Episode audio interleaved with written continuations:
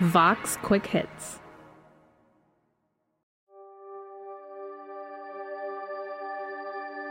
If you've ever gone to the mall two weeks in a row, you might have an inkling that the fashion industry isn't great for the environment. You can show up at a store or a clothing website on one Saturday and by the next see what feels like an entirely different lineup of styles. The sheer volume of tops and pants and jackets and sneakers for sale represents an incredible use of materials, and the speed at which they're produced and distributed can only be matched by how fast they're discarded by us, the humans who wear all these things. Besides most cheap shirts ending up at a landfill, there's runoff waste from production, air and water pollution from shipping, and of course, the plastic bags and cardboard packaging we use to get our new stuff to our homes. So, exactly how bad is fashion for the environment? Journalist Alden Wicker is here to answer that question, or rather, explain why it's totally unanswerable. Hey, Alden, thank you for joining us. Um, so, well, we all know that clothing creates a ton of waste um, and that rarely do our clothes last a lifetime.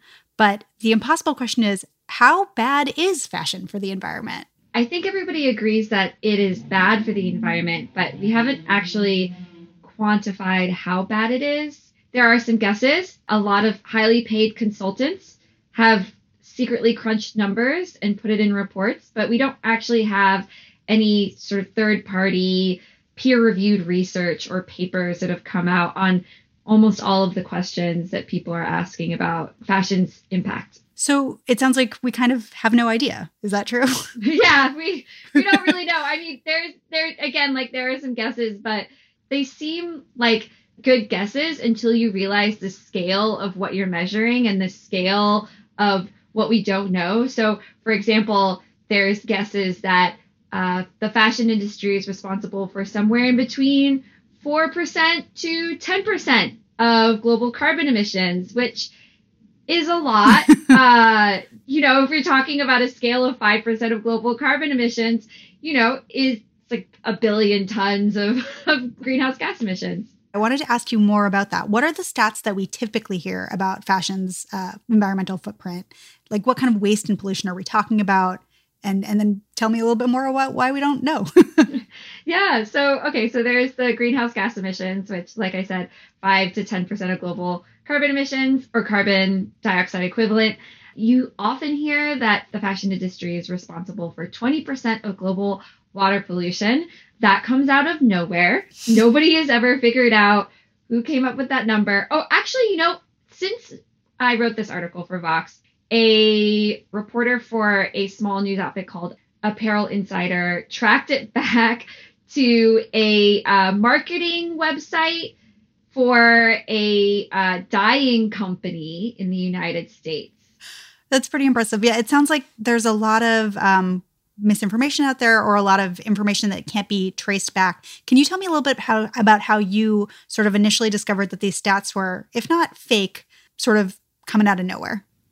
Yeah, so I started writing about sustainable fashion about eight years ago, and um, I came across this stat that fashion is the second most polluting industry after oil. And um, it was everywhere. It was in all the magazines, you know, it was in the New York Times. Like it was just every time that you would read about something that has to do with sustainable fashion, it would be like, fashion is the second most polluting industry after oil. Oh my God, like what are we going to do about it? You know, I would, I kept trying to trace it back to where it was coming from. And it ended up, I ended up in these loops of like, well, this nonprofit cited this nonprofit, which cited this nonprofit, which cited this nonprofit, and like around and around and around it would go. and I found that for that one, I found it for, you know, 80% of garment workers are women. That's on a loop through all of the advocacy organizations. Almost all of them are based on nothing. so, what would we really need to understand the impact that fashion has on the environment? So, what we need to actually find this out is funding for research. And I'm talking about reports that are peer reviewed, right? And we don't really have that. So, most of the people who are textile scientists who would study these sorts of things, climate scientists, they're not doing it because either they are getting snapped up by large fashion brands and then all of their research becomes proprietary, or they're just not interested in fashion because it's kind of it seems like a lightweight subject. somebody the other day said that their um, PhD advisor said, don't study anything where there's no data. So it's this catch 22 of there's no good research out there, therefore nobody wants to study it, therefore we're not getting research. that is incredibly frustrating.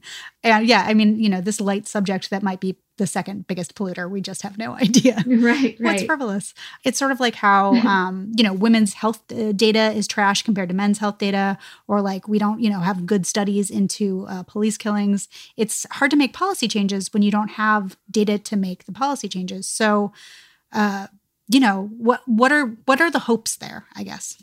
Yeah. So, I mean, there's been this kind of a movement. You know, there was a, an author or a journalist at Fast Company that said we need a fashion czar in the American government, and a bunch of fashion startups got behind it and um, was advocating for this. And um, I have mixed feelings about this like fashion czar because the thing is around fashion, it's sort of wrapped up into everything, right? Like it's not just the oil industry. It is involving the oil industry and it's involving the agricultural industry and it's involving all of these different things. Um, labor rights cotton and leather and all of these different things. And what we really need to do is to reckon with how powerful the fashion industry actually is.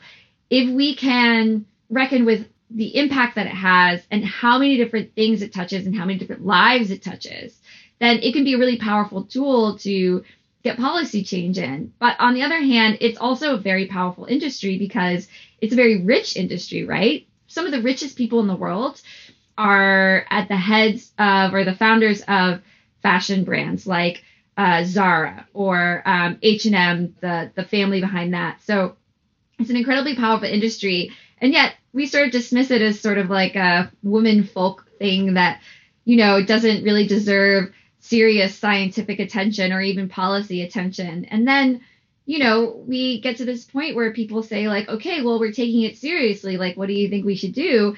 And the answer is shop better.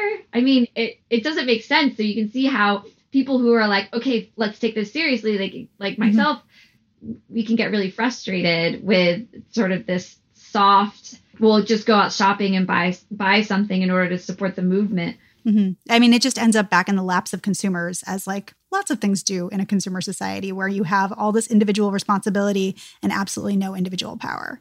Yeah, that sums it up really well, actually. So, what what would you say that like is there anything the average consumer can do that maybe isn't shop better, but is petition this person or care more about this thing, or is there anything that we could do as consumers? There are things that you can do as consumers. Um, like with anything, there are nonprofits and advocacy organizations that are working on all these different pieces of a better fashion industry, right? So you have a movement out in California to reform labor law out there so that garment workers get paid fairly. So that's one thing. But the other thing that you can do as a consumer is not so much shopping, but sort of getting familiar with your fashion and enjoying it as more of an art than sort of a a pastime, right? So I got into talking about sustainable fashion because the food movement in the early 2010s around there really changed my life for the better. And I thought, okay, well, if it matters where we get our food from, it probably matters where we get our fashion from. I think that's really true. And I advocate for people starting not with just like going out and buying whatever capsule collection or sustainable thing or hot sustainable brand there is, but getting back to the root of why you enjoy fashion and getting to know what looks good on you and what makes you feel good. And not even just on an emotional level but on a physical level right? Like the feel of heavy silk is unmatched right? You know getting a good merino sweater that feels really good that is actually quite high performance and sweat wicking and odor fighting like when you start to slow down your purchases the way people did with food right? You you buy less you're just inherently more sustainable. So alden i guess the only sort of concern left is then like what about price here? Because you know obviously really nice things are expensive and not everyone can afford the like beautiful merino wool sweater we would all love to have what is your sort of recommendation for something being both sustainable and um, accessible I think everybody deserves to dress with dignity, right? Just like I think that everybody deserves to have three uh, healthy hot meals a day. If we want to go back to the food metaphor, do I think that it's a good system that we have right now that the only affordable food is junk food and is unhealthy? No. I think that we could talk about this in terms of shaming consumers who can't afford more sustainable fashion, or we could say that, you know, we need to work on a system that instead of shoving poverty further down the line by just saying, oh, well, if you're low income in America, like you should feel guilty about buying clothing that, you know, is from sweatshops somewhere else, but to say, well, why don't we just raise the federal minimum wage so that people can afford clothing that is made with dignity and then is environmentally friendly. So that's the first thing I would say. The second thing that I would say is we have so much secondhand fashion in this country. We are awash in secondhand fashion. I and it's not it's not, you know, dusty or gross. Like you can go mm-hmm. on all of these different online places and get, you know, and sort through and get exactly what you need in your size. So that would be the second answer to the question is like secondhand fashion is sustainable and it's incredibly accessible at an accessible price point um, accessible online like it's it's a great way to to yeah dress with dignity without you know overspending Alden Wicker is a journalist and sustainable fashion expert. You can follow Alden's work on Twitter at Alden Wicker.